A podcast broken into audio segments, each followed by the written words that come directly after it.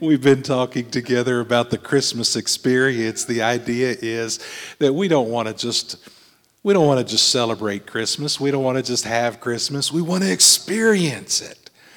And to help us with that, we've been looking at the at the gospels as they tell us the story in different ways. And each week we look at the uh, what happened at Christmas from a different perspective. So one week we saw it from Joseph's perspective, and one week Mary, and one week uh, was the, the the town of Bethlehem itself.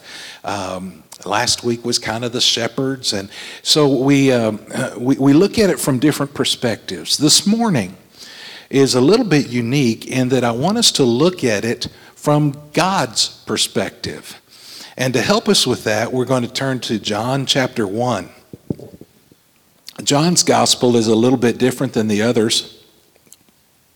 While the uh, Matthew, Mark, and Luke basically, I, I think we could say they tell what happened in Jesus' life.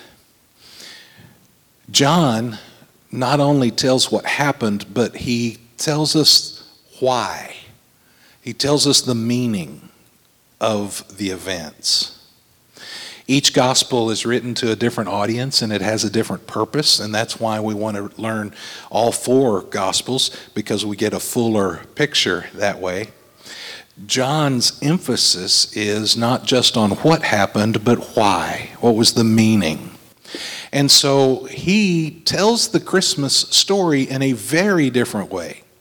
Instead of giving us the details, instead of talking about the shepherds who are washing their socks on by night and the angels who are singing and the, all the stuff that's happening, he wants to give us the reason, the purpose, the meaning behind the story. And so we hear in John chapter 1, beginning at verse 1, he introduces us to the Son of God. Again, from God's perspective, he introduces us to him in a number of ways. First, he introduces us to the Word. In verse 1, it says, In the beginning was the Word, and the Word was with God, and the Word was God. He was in the beginning with God. All things were made through him, and without him was not anything made that was made. He calls him the Word. Now, what is a, a word? If you think about if you think about words, it, it's, it's more than just a group of letters that come together. Words are what we use to reveal ourselves to one another. Words are what we use to express ourselves so that others can understand us the Word. The Greek word is the logos, which, which carries with it the, uh, a concept of more of an idea than a group of letters. But here is, here is the logos, the, the Word. God expressing Himself to us. And He does so in God the Son, He does so in Jesus. It says, In the beginning, was the Word. Now, don't run through that too quickly because there's, there's something important there. In the beginning, when everything got started, was the Word, past tense. The Word, God the Son, was before anything else was. In the beginning of everything, He already had been. He was. You see, Christmas is not the story of how God the Father created God the Son. No, he was never created. He has always been. God the Father, God the Son, and God the Holy Spirit have always been one and have always been together. And so it says, In the beginning was the Word. The Word was with God. So not only is he eternal, but he also is personal. In the beginning was the Word, he's eternal. But then it says that he was with God, he's personal. You see God the Father and God the Son interact with one another. He was with God.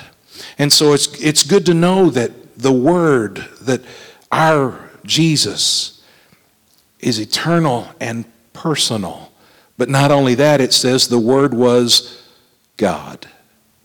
The Word in the beginning was the Word, eternal, and the Word was with God, personal, and the Word was God. You see, He is God, He is holy. And notice as well that after He explains to us who the Word was, verse 2, He was in the beginning with God. Verse 3, all things were made through Him. He is creator.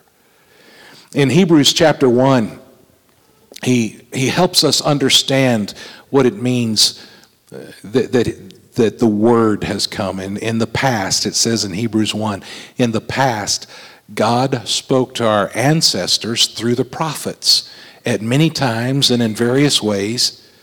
But in these last days, He has spoken to us by His Son you hear that? He has spoken to us by His Son. How did God reveal Himself first? First, He revealed Himself through creation. Then, He revealed Himself through the prophets. Then, He ultimately and completely revealed Himself through God the Son, through the Word. Jesus is the living revelation of God Himself. In these last days, He has spoken to us by His Son whom he appointed heir of all things, and through whom also he made the universe. God, God the Son was not created by God the Father. He has always been, and a matter of fact, he was involved in creation itself. Colossians chapter 1 and verse 16 says, For in him all things were created, things in heaven and on earth, visible and invisible, whether thrones or powers or rulers or authorities, all things have been created through him and for him. Jesus was actively involved. Jesus, is, is, as we know that name, we, we would say God the Son, was actively involved in creation from the very beginning. So he is the Word. And then John introduces us to him as the light. The light. Look at verse 4. In him was life, and the life was the light of men. The light shines in the darkness, and the darkness does not overcome it. He is the light of the world. And you know, we need light. When, when we are in, when we're in the dark, we experience what it means to live life without Jesus. If you think about it for just a moment, the dead of night, everything is still and quiet, everything is dark, and you got to get up to go get a drink or go to the bathroom. You don't want to turn on the lights and bother everybody else. So you get up in the dark. And as you try to make your way through the house, you stumble over those shoes that you left at the foot of the bed that you should have put in the closet. And then when you stumble over those, you kind of lose your balance a little bit, and then you kind of figure out which way you're headed, and then you hit your knee on the dresser. Why? Because you're, you're going through the darkness. And there are three things that you cannot see in the dark. One, you cannot see where you're supposed to go. You can't see the right path. You don't know where to go. Two, you can't see the obstacles in your way. You can't see when there's going to be a problem coming, and so you need to be ready and how to avoid it. Three, you can't see danger. You wouldn't be able to see if there was a, a bad guy in the corner. You can't see the enemy hiding and lurking in the shadows. That's what life is without Jesus. We don't know which way to go. We can't see or understand the obstacles that we're facing in life. And we can't see the enemy who is ready to pounce. But when he comes as the light of the world, now we understand where we're going. We can see the way. Now we can understand the obstacles in our path and we can avoid them or at least understand the purpose of getting over them. And now we can see when the enemy plays games with us. He doesn't get to hide in the shadows of our hearts because the light of the world has come. The essence of the light changes our reality basically from danger to security, from death to life. When we built our house, our contractor came up with, with a few really good ideas. Two of my favorite. One is I can I plug in all of my outdoor Christmas lights. I plug all of them in, set it all up outside, and all of the outside plugs that run my Christmas lights are connected to one switch in my closet. So all I got to do is go in my closet, throw that one switch, and all the lights are on. And then at night, when it's time to go to bed, I just go to the closet, throw that one switch, and all the Christmas lights go off. As long as I remember to do that, it works out great. And the other thing was, Lisa has a, a switch. And it's just about halfway up the wall, so it's, it's, it's um, easy to reach from the bed. And it's on her side of the bed. And if perhaps I wasn't home and there was a noise outside, she just reaches over and throws that one switch, and all the security lights outside come on. Two very good ideas, and they work really well. The, the, the point is that it is when we have the light, we have that security. We can see what needs to be seen.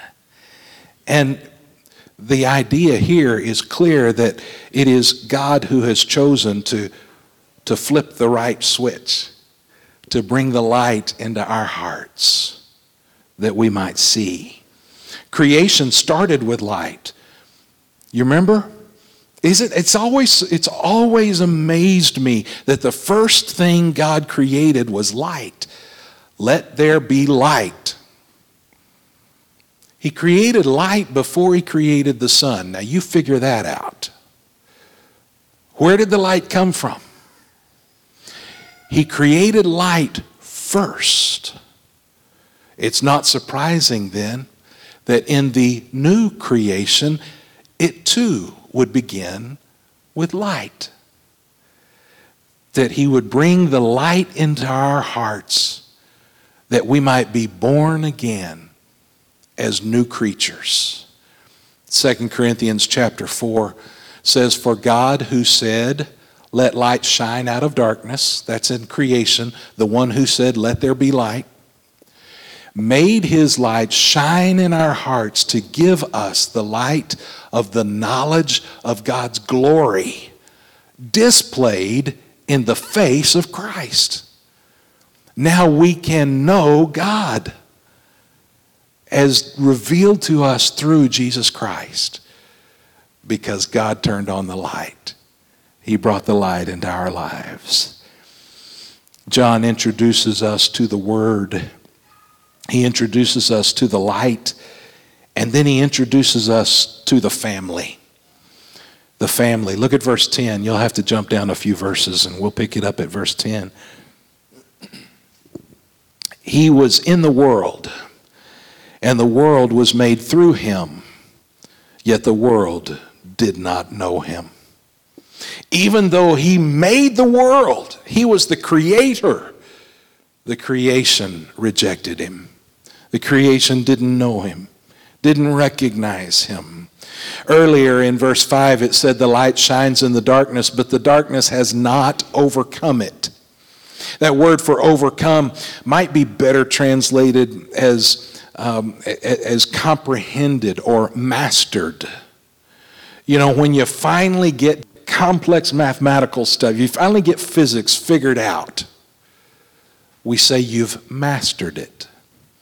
You struggle with that foreign language, and finally you can speak fluently in that foreign language. We say you've mastered it. That's the idea here. The light came, but the darkness never could master it, never could comprehend it, never could understand it. And so in verse 10, he was in the world. The world was made through him, yet the world did not know him. He came to his own. His own people did not receive him. But to all who did receive him, who believed in his name, he gave the right to become children of God, who were born not of blood, nor of the will of the flesh, nor the will of the man, but of God.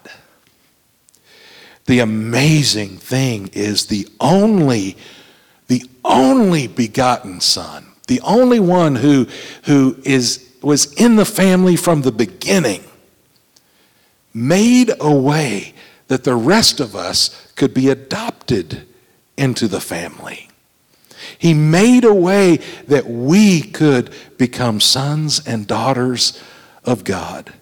When we believe, it says, when we believe in His name, he gives us the right, that, that means the opportunity to become children of God.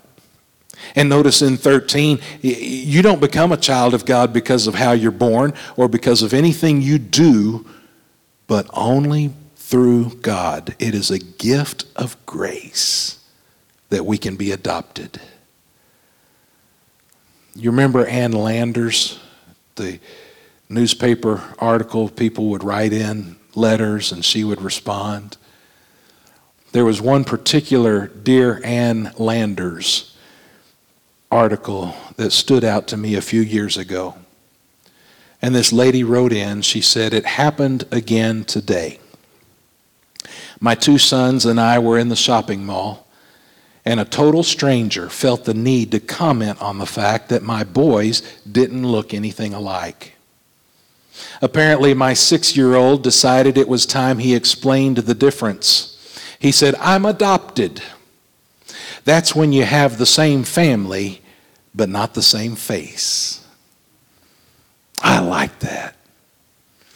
You know, God the Son, whom we call Jesus, is the only one with the birthright, the only one who was in the family from the beginning even though we don't have the face, He allows us to, through faith, be adopted into the family. Ephesians chapter 1, the last part of verse 4 and the beginning of verse 5 says, In love, He predestined us for adoption to sonship through Jesus Christ. God loved us so much, He allowed us to be adopted into the Holy Family. John introduces us to the Word, the light, the family, and then the incarnation. Incarnation is one of those kind of churchy sounding words, it's kind of theology sounding words and so I almost didn't use it, but I chose to go ahead and use it for a couple of reasons. One, because we use that word in some of the songs that we sing, and so I think it's important for us to, to talk about it since we're going to use it in songs. And it's also somewhat familiar in our lives. San Antonio has a, a, a, the, the, the University of the Incarnate Word. And so we, we hear it even in the name of, of universities. You hear carnation in that, you hear the same word as carnal, which means flesh.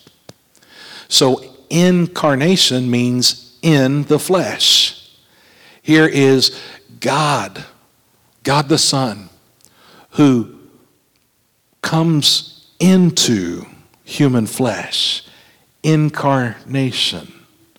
Look at verse 14. The Word became flesh and dwelt among us.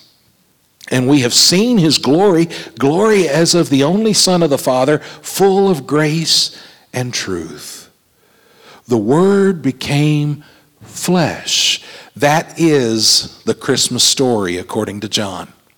While Luke goes into the, the, the, beautiful, poetic story of the angels and the shepherds and the manger and all that, Matthew, Matthew tells us about the angels appearing to Joseph ahead of time and the magi who come to bring gifts to the Christ child. We get these beautiful stories. In John, here is the Christmas story the Word became flesh. That's basically it. His, his intent is to help us understand the why. The Word became flesh and dwelt among us. God the Son took off his robes of glory and put on the lowly robes of humanity. He stepped off of his holy throne and instead stepped into a feeding trough. He became flesh. Astronaut James Irwin was one of the few men to walk on the, on the face of the moon. As he stood on the moon, he looked up at the earth. That always sounds weird to me when I, when I read that story, that he looked up at the earth and he prayed for the first time in his life. He thought about the strife among nations and poverty and hunger and rampant evil. He thought to himself, what is more important than man walking on the moon is that God should walk on earth. Now think on that for just a minute. Because we have been so amazed our whole lives with the idea that man walked on the moon. Yeah, but that ain't nothing compared to the Word became flesh. God Himself walked on the earth. It says in verse 14, the Word became flesh and dwelt among us. That word for dwelt is a great word. If, if you took the noun tabernacle and you turned it into a verb, it would be this word. He tabernacled among us. You remember what the tabernacle is? It's the temple before the temple. The temple was the permanent structure that they built. The tabernacle was a tent that was like the temple. And the tabernacle would move with the people as they wandered through the wilderness. And as they wandered through the wilderness, God would say, okay, let's stop here. They'd stop, they'd put up the tabernacle. God's presence was right there in the midst of them, and the 12 tribes would surround the tabernacle. That was how they set up camp every time. He was in the midst of his people. And now John says, Jesus, the Word became flesh and tabernacled among us.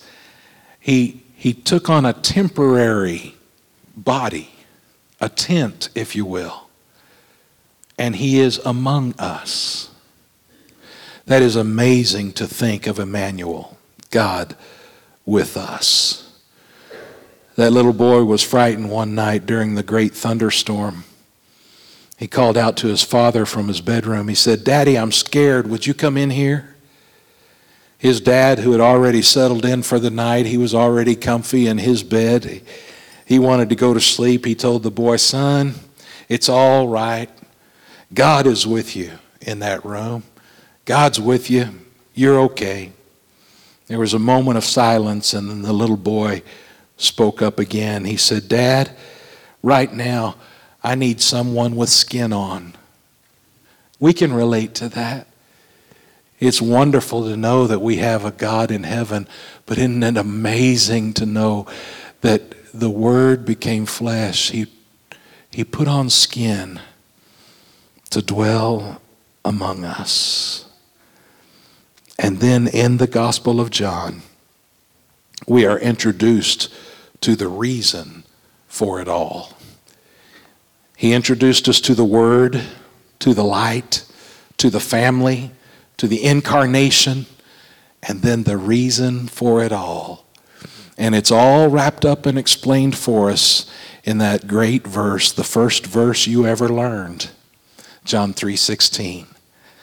For God loved the world so much. That's what it means to, to say God's so loved. It means He loved the world so much that He gave His only Son, that whoever believes in Him should not perish, but have eternal life. The reason for it all the reason for the incarnation, the reason we can be adopted into the family, the reason that, that He was the Word, and the reason that He came as the light in the darkness, the reason was God's love.